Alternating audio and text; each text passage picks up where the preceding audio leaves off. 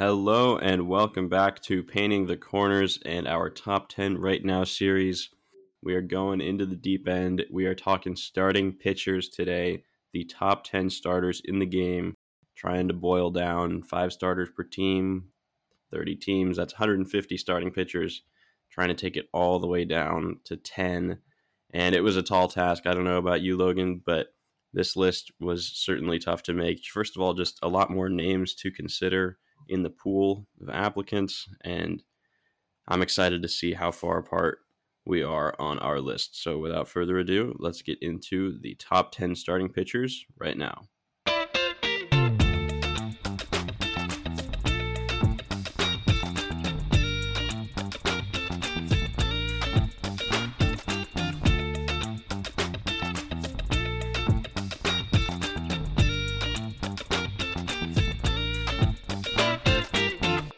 You hit the nail right on the head, Johnny. This was such an interesting, unique list to make because not only the sheer number of people going under consideration, but how do you weigh guys when it comes to innings pitched? It's it's very difficult. Unlike, you know, when you're looking at guys with at-bats, usually for the most part, you're considering guys that are within, you know, the four hundred at-bats from one another. You know, sometimes there's an outlier here and there.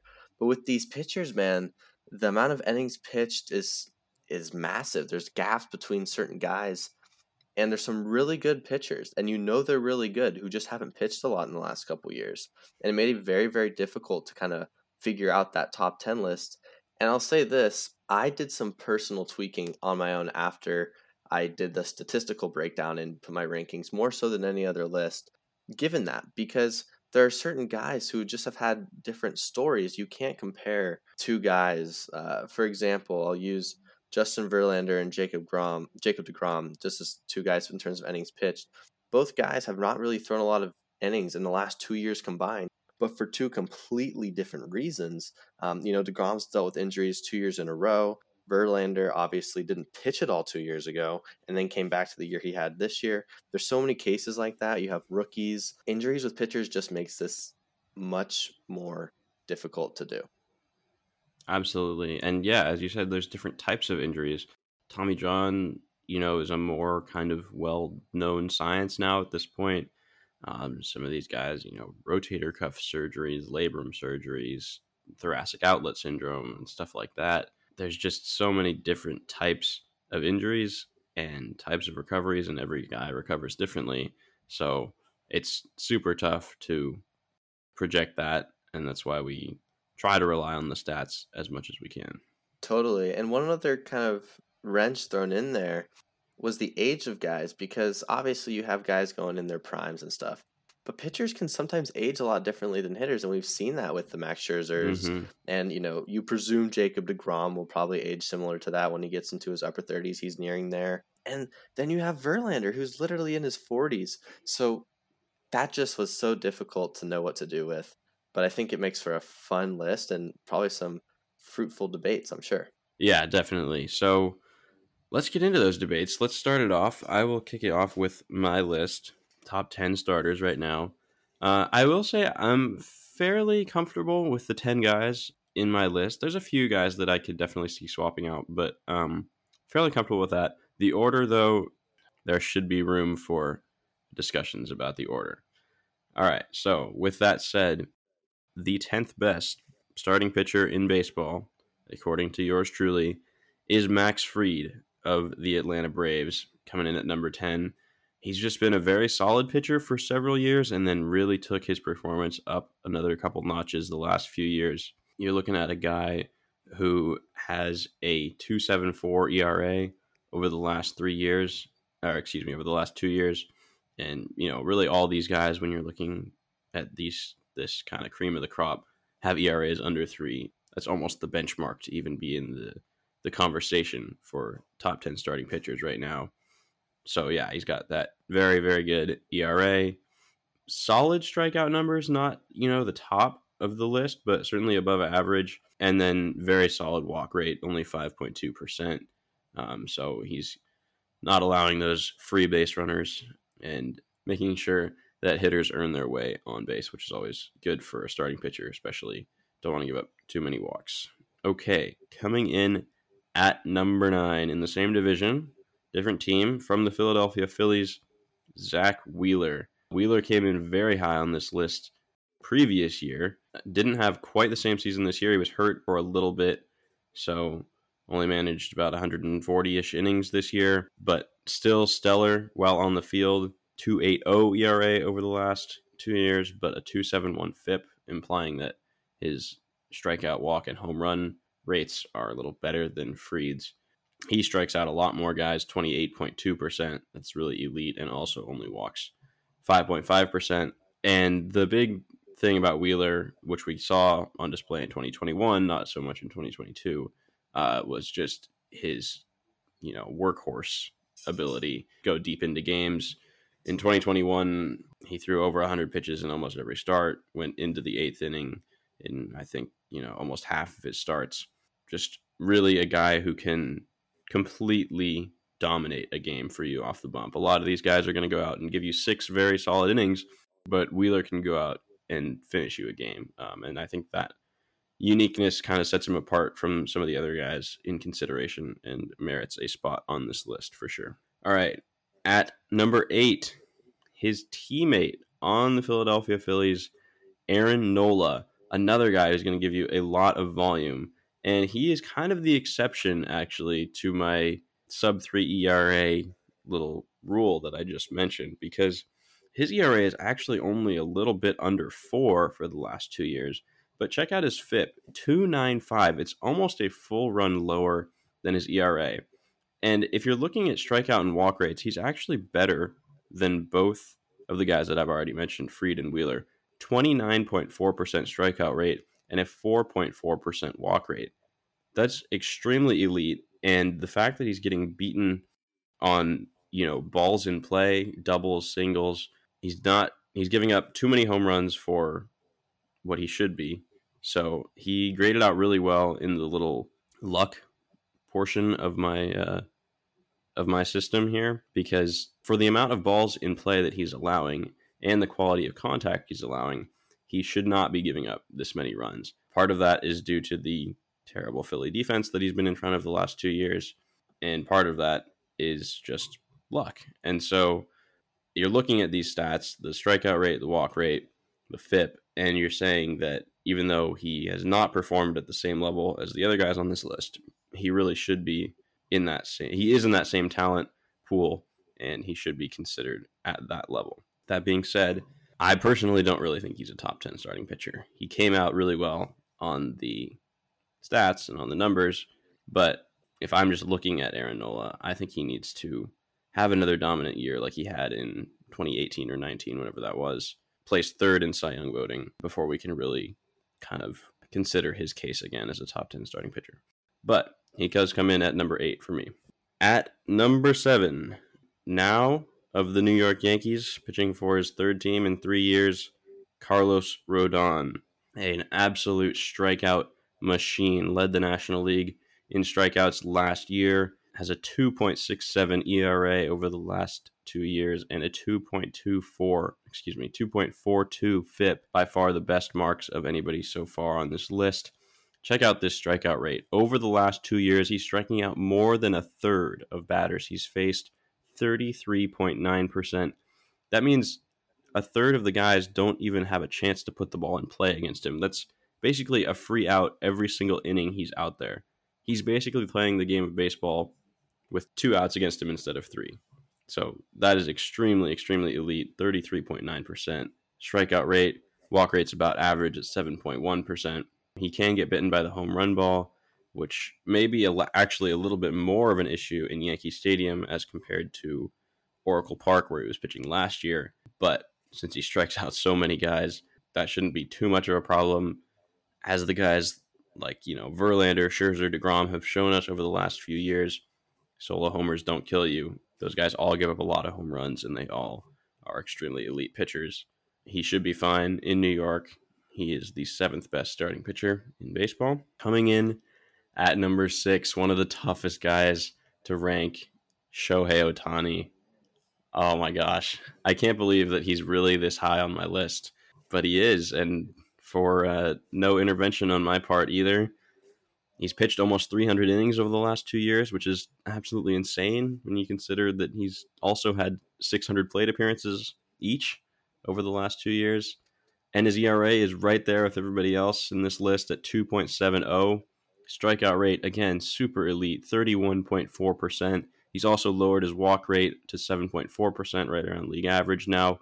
Uh, that was a concern for him definitely earlier in the year. And it looks like he's really made an adjustment on that, because last year it was even lower. Definitely still improving on that.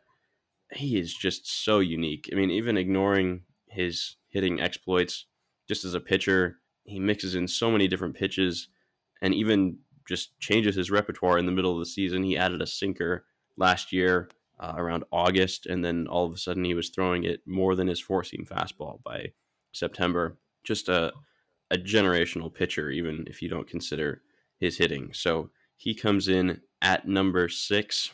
At number five, another guy very tough to rank. You already mentioned him because of the injuries, because of the time off the field. I don't know, you know, where to put him, but he can't miss the list. He's just so elite when he's on the field. Jacob DeGrom, now of the Texas Rangers. Boy, that sounds funny to say, but yeah, DeGrom comes in at number five. We all know what he's done when he's been on the field. I mean, twenty eighteen, twenty nineteen, twenty twenty, he was outstanding, and then he somehow found a way to be even better in twenty twenty-one. His E R A was literally one, basically, the whole year, and that's just unheard of. He would have had a legitimate shot at breaking the single season E R A title, E R A record in the live ball era had he finished the whole series, uh, excuse me, the whole season. But of course he didn't. Had a stress reaction in his back, had to be shut down for the season. And then when he was rehabbing, preparing for the twenty twenty-two season, he had a shoulder issue. So definitely different injuries keeping him off the field, which is in some ways better and in some ways worse than one big injury. So just hard to quantify that. But, you know, he finished the year healthy with the Mets. Didn't have, you know, quite the outstanding season that he did in twenty twenty-one this year when he did pitch. But he finished the season healthy. He was still throwing basically one hundred miles an hour. So by all accounts, the Rangers should be getting the healthy version of DeGrom, at least to start the year. And of course, as baseball fans, we're all hoping that DeGrom can maintain that health throughout the year. But of course, he is now going into his age, what, thirty-five season, I believe. So definitely a question mark, as you said earlier, about how long he can keep throwing that heat up there. Okay, now into the top four. And at number four, Justin Verlander, replacing DeGrom at the top of the Mets rotation. And a very similar story. Again, as you mentioned from the top, had Tommy John surgery after only one start in the twenty twenty season. Missed all the rest of twenty twenty, missed all of twenty twenty-one. Came back in twenty twenty-two uh, for the Astros, and nobody really knew if he was going to be the same Verlander as before. Um, there's a very, very limited history of guys in their late thirties having Tommy John surgery and coming back. Despite all the odds, despite all the expectations, he went out there and all he did was win the Cy Young. one seventy-five E R A. If we were just going on last season, he would by far be number one here. It's just pure domination. A two forty-nine F I P. He struck out twenty-eight percent of hitters, walked only four. You know, absolute dominance from Verlander. He still is just looks like he hasn't missed a step. Going into his age forty season, it's unbelievable that he's still performing at the level that he is, but if he's still doing it, you got to think that he's going to do it for another year, you'd think. I have definitely baked in some age-related regression here. I actually have a twenty-four percent regression on Verlander. I don't know how accurate that is, but uh, just based on aging trends for pitchers, even that was only enough to slide him down to number four. So, yeah, that tells you how absolutely dominant he was last year and how dominant I expect him to be next year for the Mets. And coming in one spot ahead of him at number three, his brand new rotation mate, Max Scherzer. Another guy is very similar to Verlander, entering his late thirties, um, but still performing at an elite level.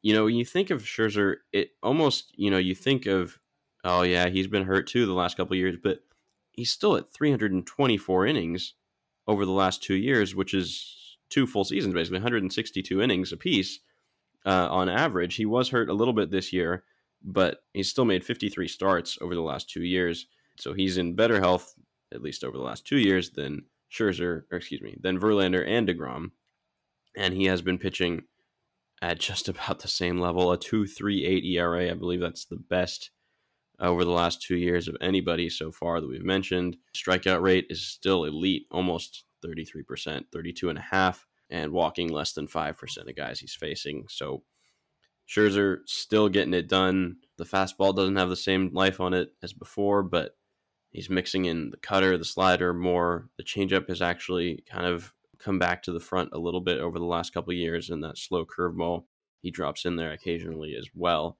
Yeah, Scherzer, another guy you just can't really bet against. All right, so we've got two spots left here, and this is really kind of a matter of preference for me because I couldn't really put either of these guys lower than two, but they're very dissimilar. You know, they have different approaches to how they get guys out, and they're both extremely successful. And it's basically a question of, do you want the volume or do you want the just absolute elite strikeout ability and run prevention over shorter spurts? And after much hemming and hawing about how much to weigh certain things, and I mean this for the whole field, not just for these two guys, Uh, how much to weigh the strikeouts, how much to weigh the innings pitched and the total batters faced and all that, I came in with my number two as Sandy Alcantara of the Miami Marlins. Absolute workhorse. Or I talked about what Wheeler did two years ago for the Phillies. Alcantara has done that both the last two years. Five complete games this year. One of those was a shutout. He went into the eighth inning, I think, in half of his starts this year. Sixty-five games started the last two years, four hundred thirty-four and a third innings. He's averaging over two hundred fifteen innings per year. That is unreal in today's game as a starting pitcher. And the E R A is right there, two point seven one, in the range with everybody else here. Just pure dominance from Sandy. Uh, the strikeout rate, of course, as I mentioned, is not as high as some of these other guys, only twenty-four percent, still above league average. Walk rates are still also below the average at six percent, very good.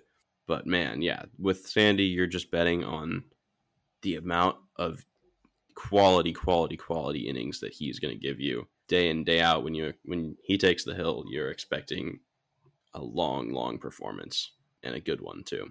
So Sandy Alcantara is my number two starting pitcher in baseball, and that leaves Corbin Burns as the best starting pitcher in Major League Baseball.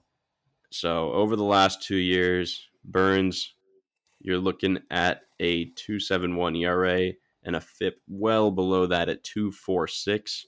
Strikes out almost a third of batters faced, thirty-two point eight percent, six percent walk rate. And Burns is kind of the balance, actually, um, between Alcantara and the Scherzer, Verlander, DeGrom types, because he has that elite strikeout rate, the elite F I P, doesn't give up too many home runs, and also he's pitched three hundred sixty-nine innings over the last two years. So I really wanted somebody at the top of my list who was both that elite performance and the volume. Didn't want to put Verlander or DeGrom at number one or Scherzer.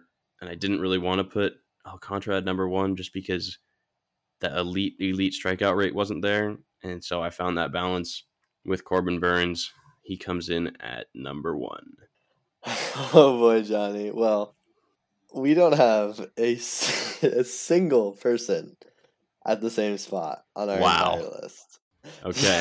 So this is going to be a treat to figure out. And another thing is I can kind of see where our differences lie. Not in every case, but in some of these cases, and I think kind of the biggest differences we have is how we weighted volume. Uh, I think you valued it a little bit more than I did, for sure. And not that that's a bad thing. I don't necessarily love how much I weighed it, but I also felt like it was a case-per-case basis, so who knows?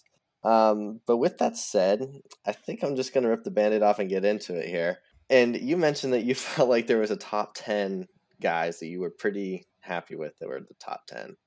Well, I felt like there was a top eight that I was very happy with. And then nine through about, I don't know, fifteen, sixteen.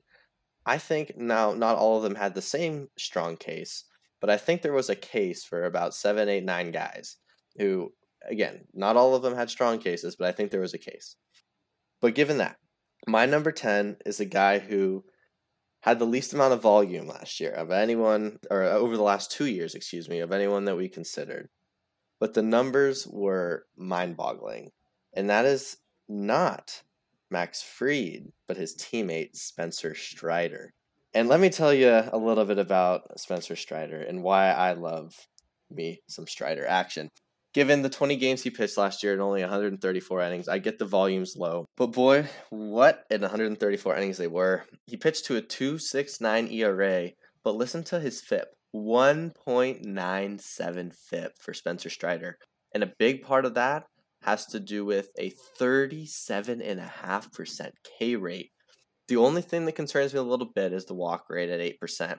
But the ground ball, fly ball rates are about pretty much where you'd like to see him. Um, obviously, you'd love a higher walk, or excuse me, you'd love a higher ground ball rate than fly ball rate, and he does have that. So, a lot to like about Strider, putting up four point eight W A R in one hundred thirty-four innings. That's pretty special. So, I couldn't leave him off my list given the sheer dominance that he produced. And I think it's fair to say that if he produces even eight-tenths, nine-tenths of that in a full season next year, a lot of which Uh, Steamer predicts he will, having him come in at amongst all starting pitchers that we considered to have the third lowest projected E R A next year. I think Spencer Strider can find himself in the top five of this list if he can replicate any sort of success that he had last year. So, like I said, my number ten, Spencer Strider. Coming in at number nine, someone who you also did not have on your list, and that is going to be Tampa Bay Rays pitcher Shane McClanahan. Another guy who just loves to strike people out. Last year, did it at a thirty percent clip, matched that with a six percent walk rate, fifty percent ground ball rate, something that I think is a little bit undervalued in today's game, similar to Max Fried, though, who produces a fifty-one percent. The reason that I went McClanahan over Fried, and the reason I compared the two is not just because you had him on the list, but because I thought they were very comparable in certain aspects of, of where they were positionally on my list. McClanahan, to me, just is a better guy of not putting people on base. Uh, he's going to strike people out at a higher clip, uh, seven percent higher. While the walk rate is slightly higher than that of Fried, it's not significant enough for me to consider it. Obviously, Fried has a little bit more durability proven in his career, but for me, McClanahan just has so much upside and another guy who can... Uh, he started the All-Star game last year, so there's a ton of talent in McClanahan's arm, and I just continue to see that progress. At number eight... Finally, someone that we agree upon, and not positionally, though, in our list, and that is going to be Shohei Ohtani. You know, I liked I liked your argument for Shohei, and I'm sure we'll debate this one in the future. I just couldn't put him too much higher than where he's at, given the names ahead of him. But like I said, I'm sure we'll get deeper into that. At number seven for me, one of the Philadelphia pitchers, but not the one you liked over the other. I have Zach Wheeler coming in at number seven. Just really, really like Zach Wheeler. I To be honest, I've always liked him more than, than Nola. And a big reason of that is because of the E R A. I love Nola's projected stats, and he was bouncing in and out of my list a bunch of times because those F I P numbers are just proving that he's getting unlucky and he deserves a lot better in the E R A category. Two years ago, he had the E R A in the four point three range. And last year, while it was better, it's kind of tough to overlook that three point nine a cumulative E R A over the last two years, the worst amongst anyone we considered. So I just couldn't squeeze him on. But if it makes you feel any better, he was my eleventh best starting pitcher. So he did just miss. But yeah, Zach Wheeler, I just think this guy's very talented. He's really good at striking guys out, keeping people off base paths. A lot to like about Wheeler and his two point eight E R A over the last two years, over three hundred sixty-six innings pitched. Coming in at number six for me, a guy who has dealt with his injuries uh, the last two years. And the numbers still back him up as one of the elite pitchers in the game, though. But he is getting up there in age, and that is Max Scherzer. You did a good job touching on him. Obviously, we have a difference in value on him. You had him at three, had him at six. But I think that we both realize that he's a special talent, and deserves to easily be in our top ten. At number five for me, one spot off of yours, we were close, I guess, on this one, and that is Justin Verlander, Scherzer's teammate. You know, it was a tough debate between those two guys, and I and I think obviously Max Scherzer being younger helped his argument a little bit, but Verlander's year last year was simply incredible, and I couldn't stomach putting the guy who won Cy Young Award in the American League with a one point seven five E R A and ironically one hundred seventy-five innings above, or excuse me, below the five spot on my list, and so therefore I had him coming in at number five. At number four, and I was laughing when you said this earlier because you said you had a consensus one and two, and I did not have this guy as a consensus one or two, and that is Sandy Alcantara. You know, the volume there is beyond impressive. And trust me, it was something that I considered. And I have my case for why I don't believe that he is a top three pitcher above the guys I put ahead of him. But like I, I will, I'm sure I will concede in the future because Alcantara is incredible. And what he does is an anomaly. And I could easily stomach putting him at number one even. So, you know, this top four I think is an elite group here. And there's a case for all four of them. Because coming in at number three, which you had at number seven, is Carlos Rodon. And I say that so dramatically, not because you had him at number seven, but I thought your argument to why he was the number seven pitcher was uh, evidence enough to put him a lot higher. I thought you, you made a great argument to why he should be a top five pitcher at minimum.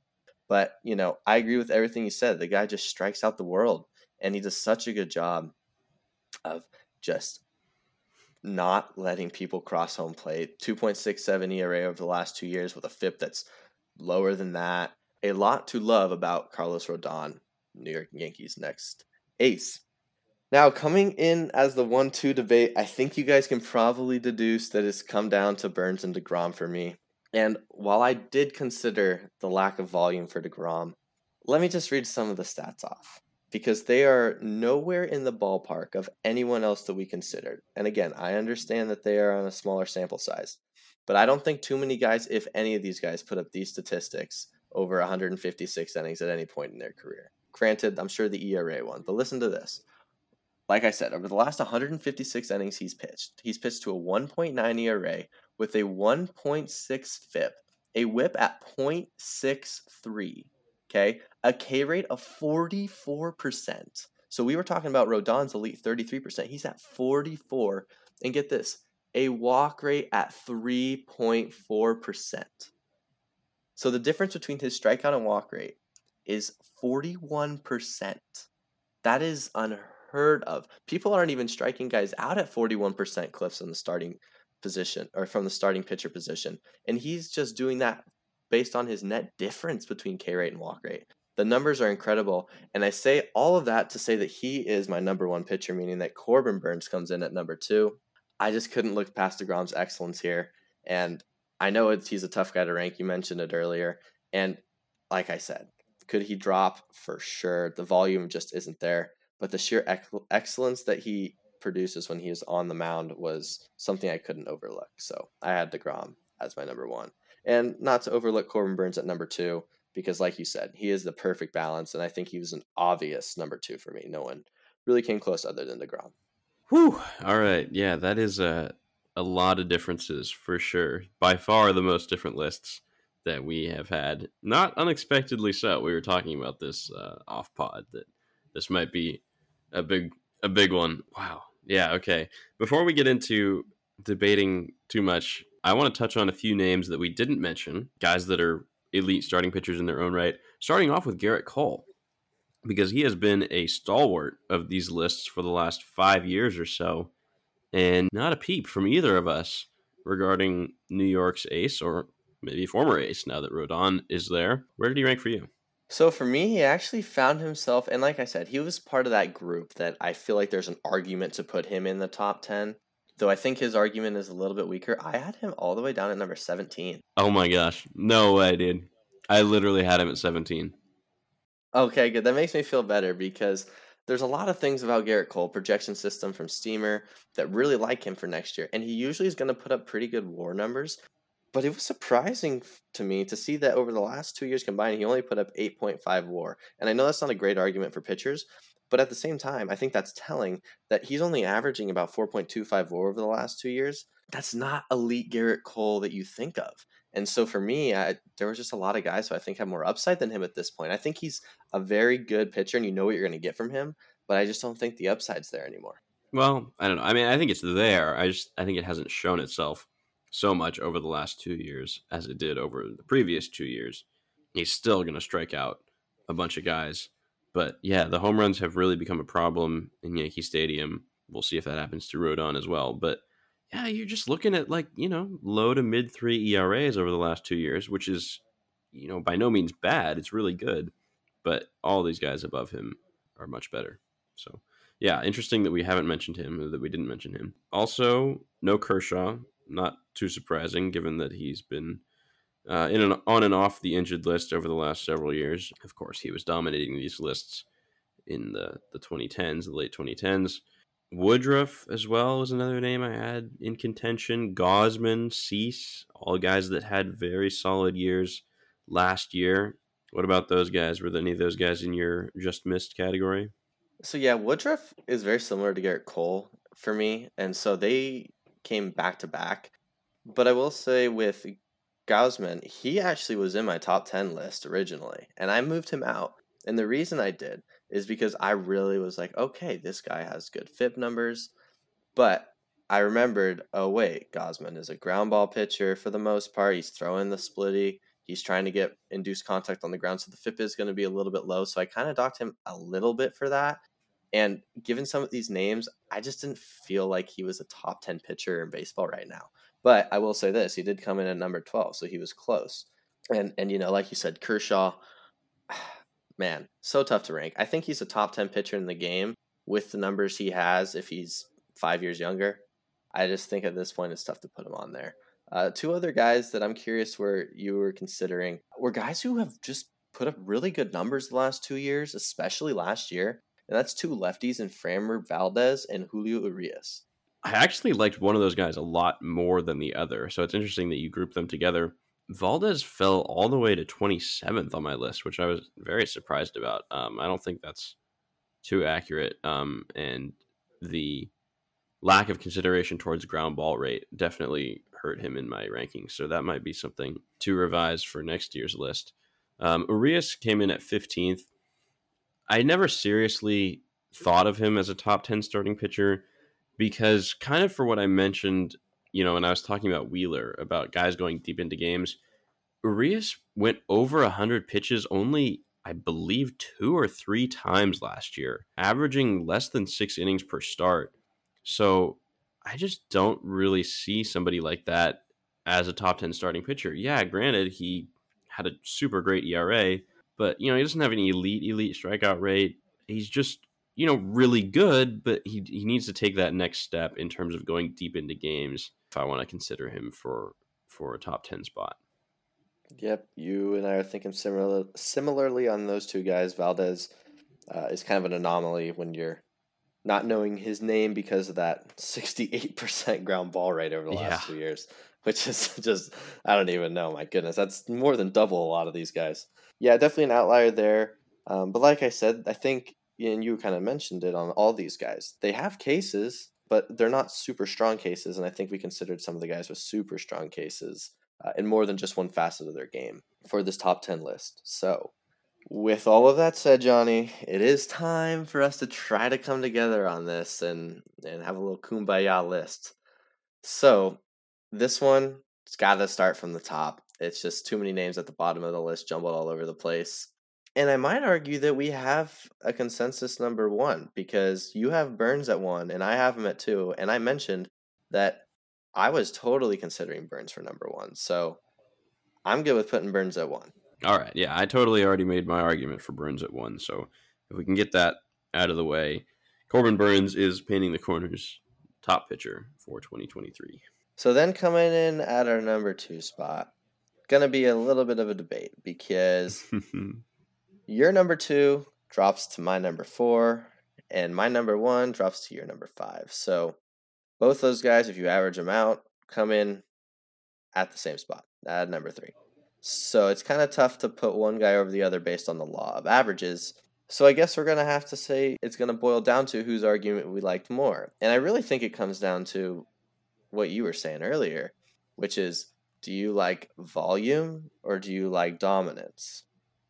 And clearly I prefer dominance, and I think right. you lean towards volume. That's very true. So that's a tough debate. And so I can quickly say my piece on Sandy as to why I don't think he is as good of a pitcher as he may seem to be because of the sheer fact of the innings that he throws.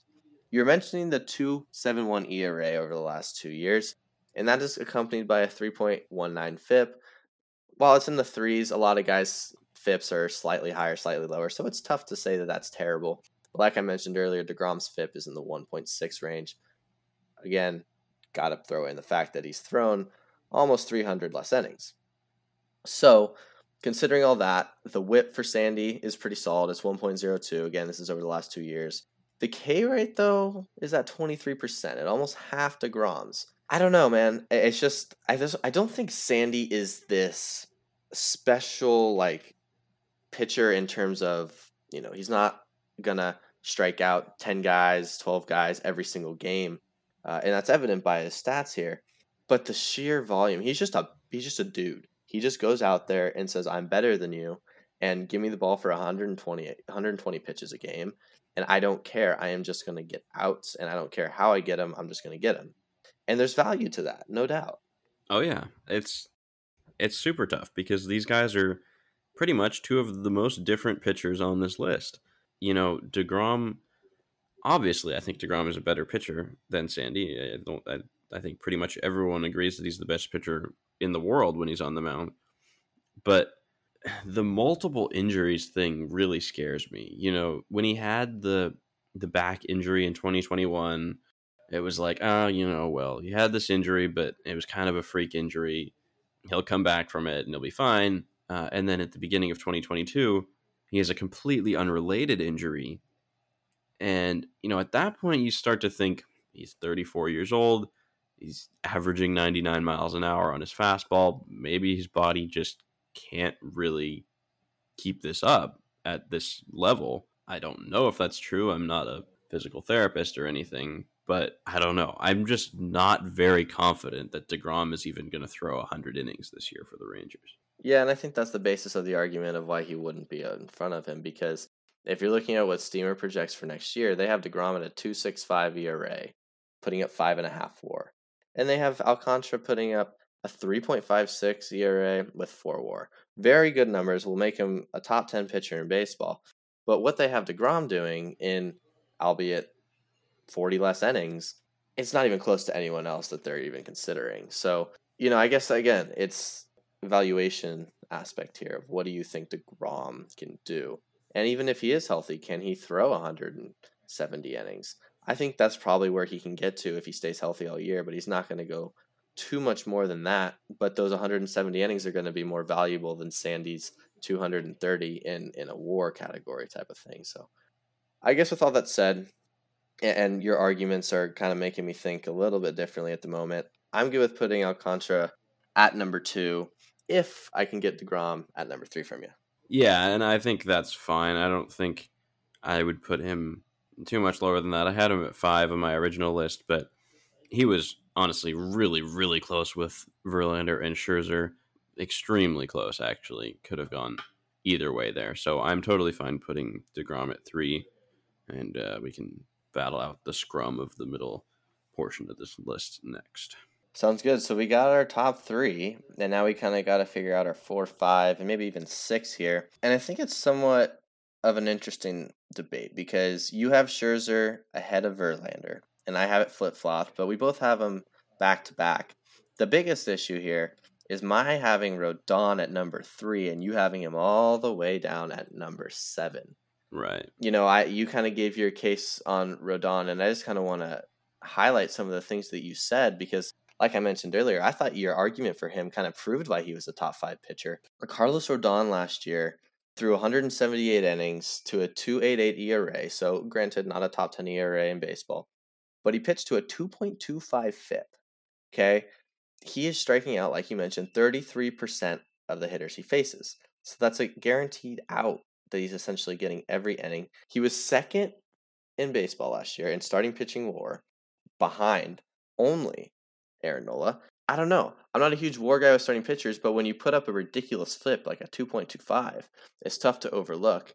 And when I go over to Steamer to see how they value Rodon, they have the guy having the third lowest E R A going into next year and the second most W A R amongst all starting pitchers. There's just a lot to like. And I think that he's proven now that he is this pitcher. He's proven he can stay healthy. I think the only concern is him going to a new team and a new league and all that sort of thing. But if you're just evaluating the pitcher, I think he's definitely better than Scherzer and Verlander, especially given his age. I mean, he's going into so he's going into his age thirty season here, while, you know, Verlander and Scherzer, who you have ahead of them, are going into their upper thirties, and Verlander's case is low forties. I just think Rodon is a much safer play, and I think he's an elite starting pitcher in the game today. There's no doubt he's he's an elite starting pitcher, and there's no doubt that his age is certainly an advantage. I just want to draw your attention to one stat in particular. You mentioned new league, new team for him, going from San Francisco to New York. I want to talk about the new stadium that he's going to be playing in, because last year at Oracle Park, Carlos Rodon had a six point five percent home run per fly ball rate. So that means he could allow one hundred fly balls, and only six or seven of them would go out for home runs. The league average on that is about eleven percent. Granted, he's not a league average pitcher. He's really good. So if I, you know, bring in his barrel rates and stuff like that, the quality of contact he's giving up, I calculated that he deserved about an eight point eight percent home run per fly ball rate. And that's still really good. But now, if you're going to move him from one of the most pitcher-friendly parks in terms of home runs, Oracle Park, to basically the least friendly home run park, you're starting to look at, oh, what's Gerrit Cole's home run per fly ball rate? Hmm, seventeen percent. That's almost three times as much as Rodon. So if you're telling me he's going to give up, say, twice as many homers as he gave up last year just by pitching in this different ballpark, I don't know. That might knock him down a few pegs. I don't really know how much of an effect that's going to have. He could make an adjustment. He could become a little bit more of a ground ball pitcher, but I'm just saying that that is something to be considered for sure. No, I think that's a fair thing to consider. It wouldn't adjust him on my list whatsoever, but I think it's something to consider. And and like I said, I just think Rodon is proving dominance at a advantageous age, whereas Verlander and right. Scherzer, who, again, are in a more pitcher-friendly ballpark, no doubt. But, I mean, their fly ball rates are no different. Actually, Scherzer supports a higher one, and we know that Scherzer is home run prone.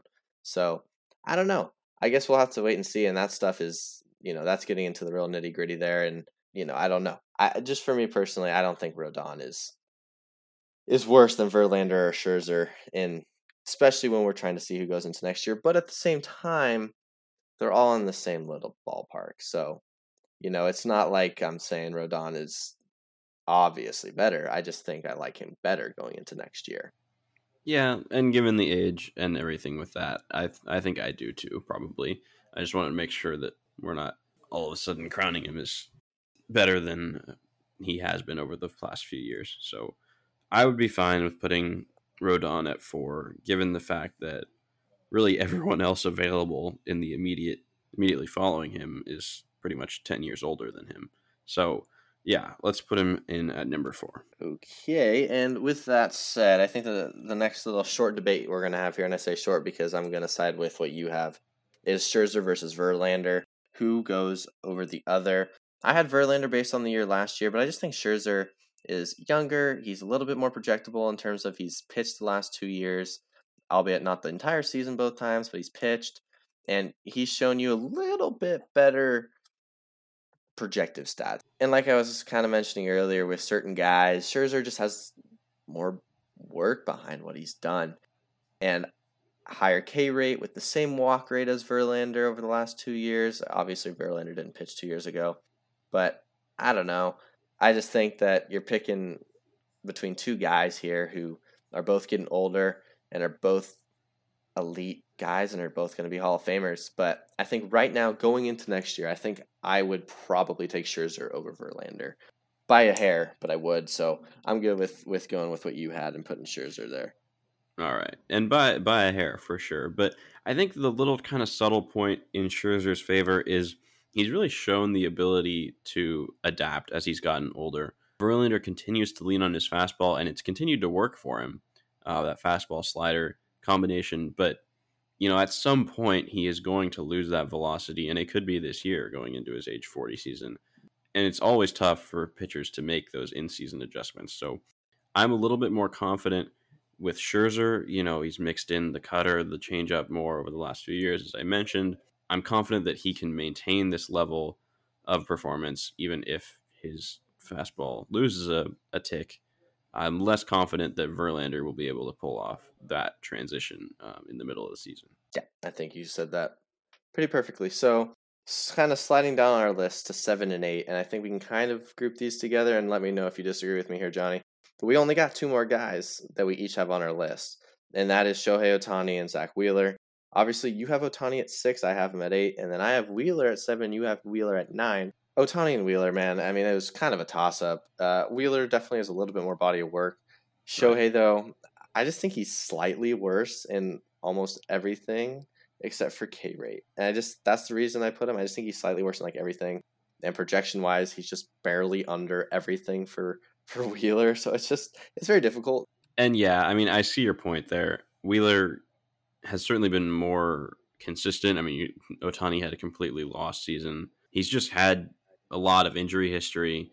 He missed half of twenty eighteen and all of twenty nineteen with Tommy John, tried to come back in twenty twenty and was a complete disaster. He only pitched one game and blew everything up and had to be a D H only for the rest of that year. And then all of a sudden in twenty twenty-one, he was perfect. And in twenty twenty-two, he was even better. And so I don't know if I completely believe, you know, he grades out really well because he's pitched, you know, basically a full season in each of the last two years. But if you look behind that, it's a lot foggier. And so I'm willing to kind of hedge against a little Ohtani injury, crossing my fingers that it won't happen. But I think his injury risk is a little higher than it seems, since I'm just really looking at the last two years of stats. Yeah, I think that's definitely fair. And it's tough. You hate trying to predict injury because it right. feels so wrong. It really does.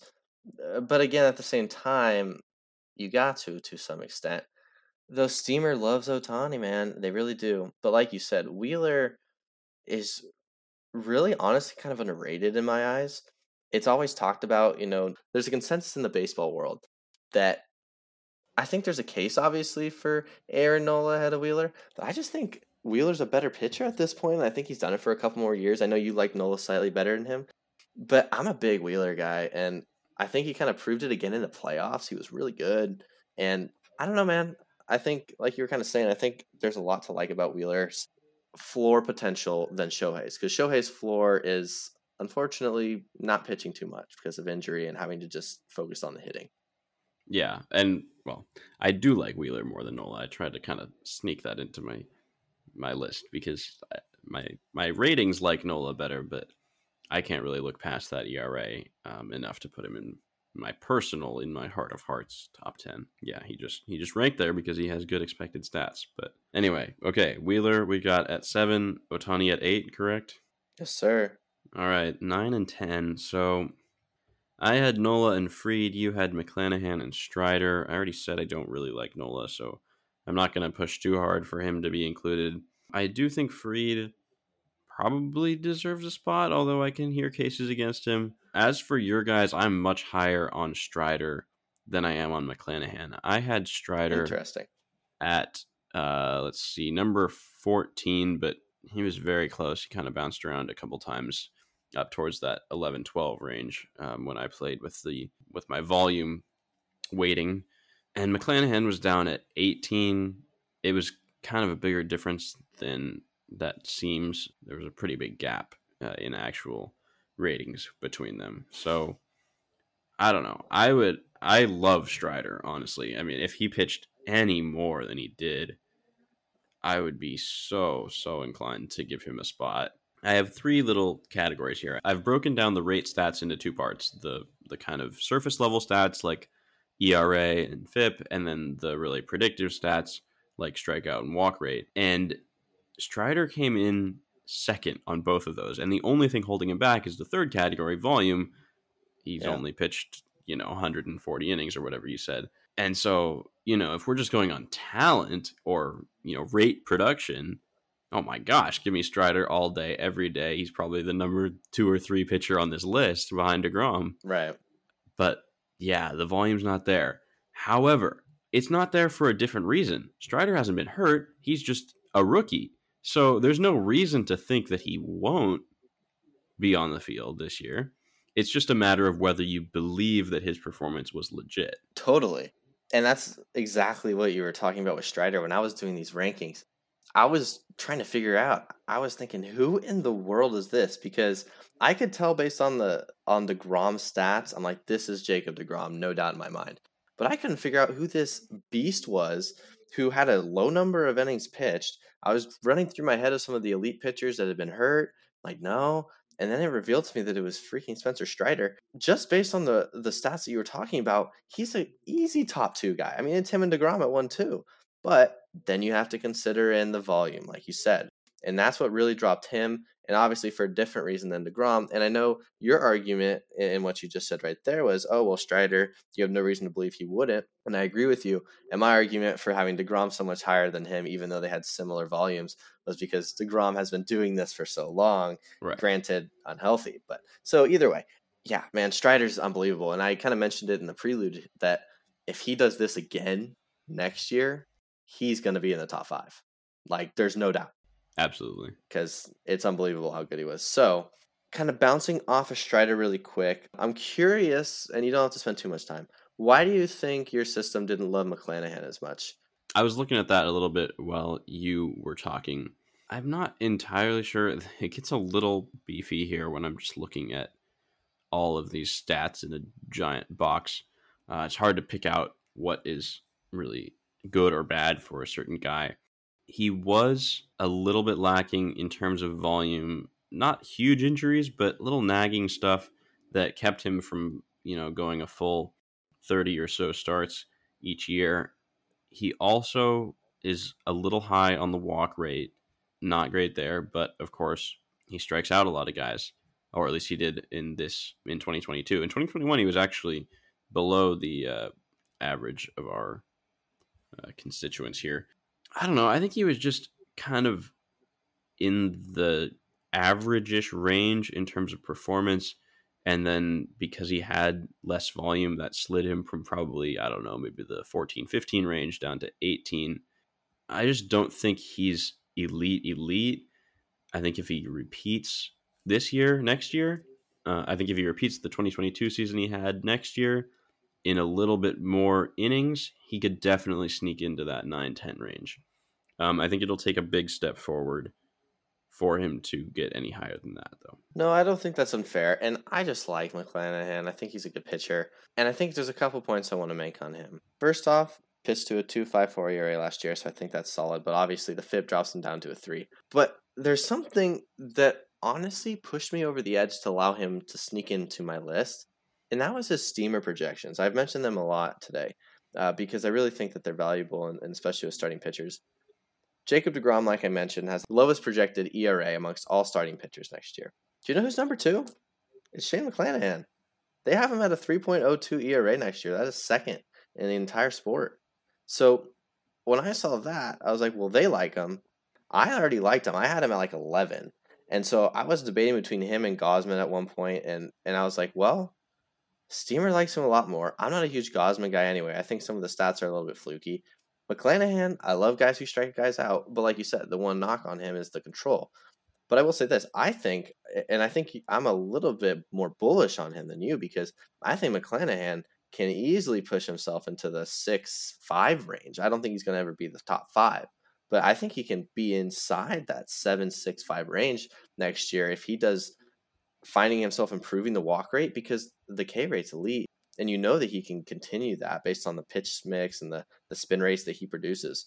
I don't know. I'm a huge McClanahan guy, but again, I don't think we're going to find a spot for him in the top ten. Yeah, no, he's he's good, but I don't think this year. I don't think this year he's getting in. Maybe next year. One other thing, though, you've been mentioning your steamer projections. I used the bat projections, And interestingly, I almost didn't use any projections. I've been using them for every position, but I really did not like these, just looking at them. It's, you know, I know projection systems are very, they place a lot of emphasis on regression to the mean because they don't want to have so many outliers. They can't really predict who's going to be an outlier, so they kind of smush everybody into the middle. And it was just like, oh, really? Like, you're going to project that Alec Manoah has a four point oh four F I P? That doesn't seem very realistic. Stuff like that. And I kind of went in between having them in or not. Um, and eventually I decided to include them. And they're definitely a little bit different than Steamer projections because they have McClanahan at three point three six in terms of E R A, which is higher than Ohtani, uh, Strider, Luis Castillo, who we haven't mentioned, Verlander, a lot of guys on this list, Corbin Burns, Carlos Rodon. So that system clearly does not like McClanahan as much as Steamer does. Now, projection systems being what they are, I don't entirely know why that is, but that's probably a uh, reason that he dropped on my list for sure. No, that's fair. And it's always tough. It's always been tough through all these lists that we've done for me to know how to value the projection systems or not. But in this case, I did. Last thing I'll say on McClanahan, I thought this is more of an interesting note than anything, not really anything for us to consider here. But uh, Mike Petriello, who works for M L B Network, and his lists go up every time that they do them, he had McClanahan at seven, which I think is aggressive, no doubt, and I think you would agree. But just something to think about. There's people out there who are really high on McClanahan, and I understand the anticipation for him next year because if he can continue or improve upon last year, I think the sky's the limit for this guy. He can be the next Rays starting pitcher to be traded for prospects. So with that said, um, I think we're good finding a spot for Strider and Fried. Is that okay with you? Because I like Fried. I had Fried just barely missing my list. There's part of me who wanted to put him on. I liked him a lot. All right. Well, yeah, I think that's pretty much settled then because I like Strider. I'll put Strider at nine if we want to cap it off with Street with Fried at ten. Yep, I am good with that. And with that, I think we kind of touched on everyone that we needed to touch on. And and like you said, there's a lot of difficult decisions. And even the Strider-Fried debate, I'm sure we could find a million different arguments for Fried over Strider. But I think given Strider's potential for next year, I think that's a fair spot for him. So let's check in with what M L B Network's The Shredder produced for their top ten starting pitchers right now. And coming in at number ten, a guy we touched on and I know we're going to have an issue with is Julio Urías of the Los Angeles Dodgers. Yeah, I mean, I don't know. That's just a it's an it's not terrible. I mean, he's clearly very good. I have him at fifteen, but I already made my arguments for why I didn't think he was a top ten starting pitcher. The volume in the, the aggregate volume is there because he's been healthy and because he's pitched, you know, every fifth day for the last two years. But the per start volume is really not there. He's not going to go deep into a game. He's not going to dominate a lineup. He's not going to win you a playoff game, you know, on his back. So for that reason, I really didn't think he was deserving of a top ten spot. But I, I guess I can see where they're coming from because he did have a very, very, very good E R A uh, the last two years. Yep, I couldn't have said any better than you just put it there. Coming in at number nine, I don't know if we're going to have an issue with this. I'm curious what your thoughts are. I think it's as wrong, but we'll have to see what you think, Johnny. And that is Jacob DeGrom at number nine. Honestly, okay, when I was making my list and I had DeGrom at five, I had to take a little sneak peek at the M L B Network list because I was like, oh, DeGrom at five, that's kind of low. I don't know. Am I like, am I crazy for putting him at five even though he's so good? And then I saw they had him at nine, and I was like, okay, never mind. We're fine. I can keep him at five. Yeah, wow. Definitely took me by surprise to see him that low. I mean, yeah, I guess. I mean, it's you're just playing on the fact that he had so many, he missed so many starts, and you could, I guess you could have an argument for not even having him on this list if you don't think he's going to pitch so much next year that it matters, but I mean, talent-wise, obviously, he's number one. So, I don't know. I mean, I guess it's fine. It doesn't feel right, but I don't know.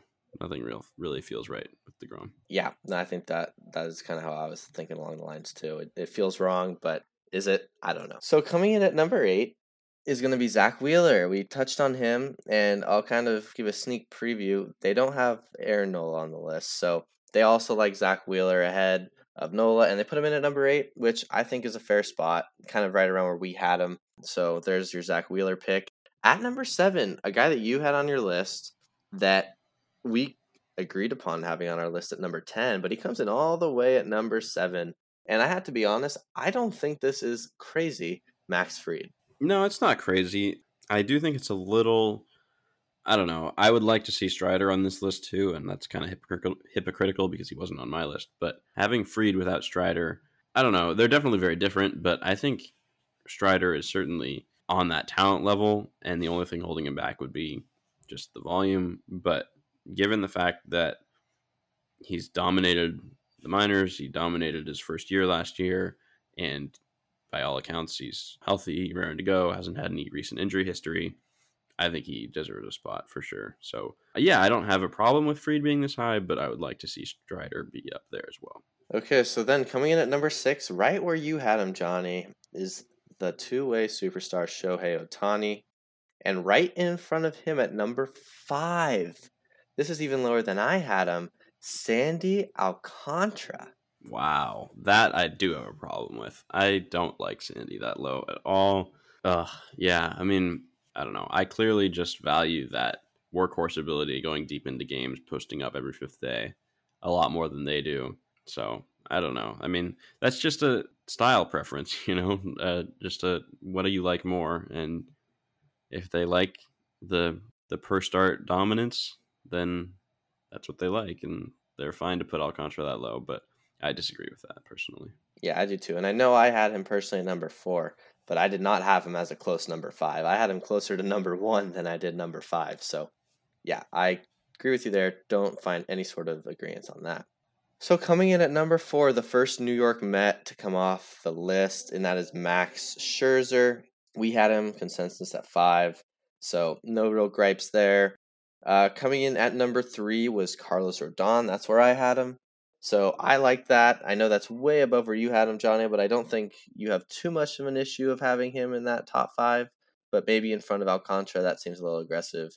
But I'm sure that they have their reasons. And then at number two, and this leaves you down to the A L Cy Young winner last year, Justin Verlander, versus Corbin Burns. And they did agree with us that Corbin Burns is the number one starting pitcher in all of baseball, meaning Justin Verlander, you're the number two starting pitcher in the entire sport going into the twenty twenty-three season. Johnny, what do you think of that list? It's really hard to judge. I wouldn't say it's their worst list by any means. Um, I don't agree with all of it, but there's just so many different ways you can go with this list that I think it's probably fine. We'll see how it plays out this year. Obviously, I'm probably the most intrigued to see where these guys go next year, because this is always the list outside relievers, I suppose. This is always the list that could see the most fluctuation year to year, because any of these guys in the eleven to really any of them considered can jump into this top ten. And any of these guys, even in the top ten, can make a push with another spectacular year. So can't wait to see what happens next year, and uh, we'll see whose list is better. Exactly. To quickly kind of wrap down or yeah, wrap down this episode, I'm going to quickly go over what you and I, Johnny, had as our consensus top ten, and then we'll we'll call it for this a little bit longer of an episode here, but I think that was understandable given the nature of the position. So at number ten, we had Max Fried, followed by Spencer Strider. Coming in at number eight was Shohei Ohtani. Number seven, Zach Wheeler. Number six, Justin Verlander, with number five being his teammate, Max Scherzer. Number four, sharing the same city as those two, that's going to be Carlos Rodon, formerly of the same city. At number three for us was Jacob DeGrom. N L Cy Young Award winner of twenty twenty-two, Sandy Alcantara, checking in at number two. And twenty twenty-one Cy Young Award winner for the National League, Corbin Burns, is the number one starting pitcher on Johnny and I's list. So with all that being said, thank you guys so much for tuning into this episode. I hope this was a fun one to follow along. I know it was a fun list to do. And I have to be honest, Johnny, I'm getting a little sad that we only got one more list. Yeah, it's been fun for sure. So, yeah, catchers are up next. Last position on the docket, uh, rounding out the ten that we considered. No D Hs, because there's just not that many full-time D Hs in Major League Baseball nowadays. But, yeah, catchers are up next. We'll see how much we believe in Adley Rutschman's one season of dominance next time out. So we will see you then. Thank you all for listening. Later.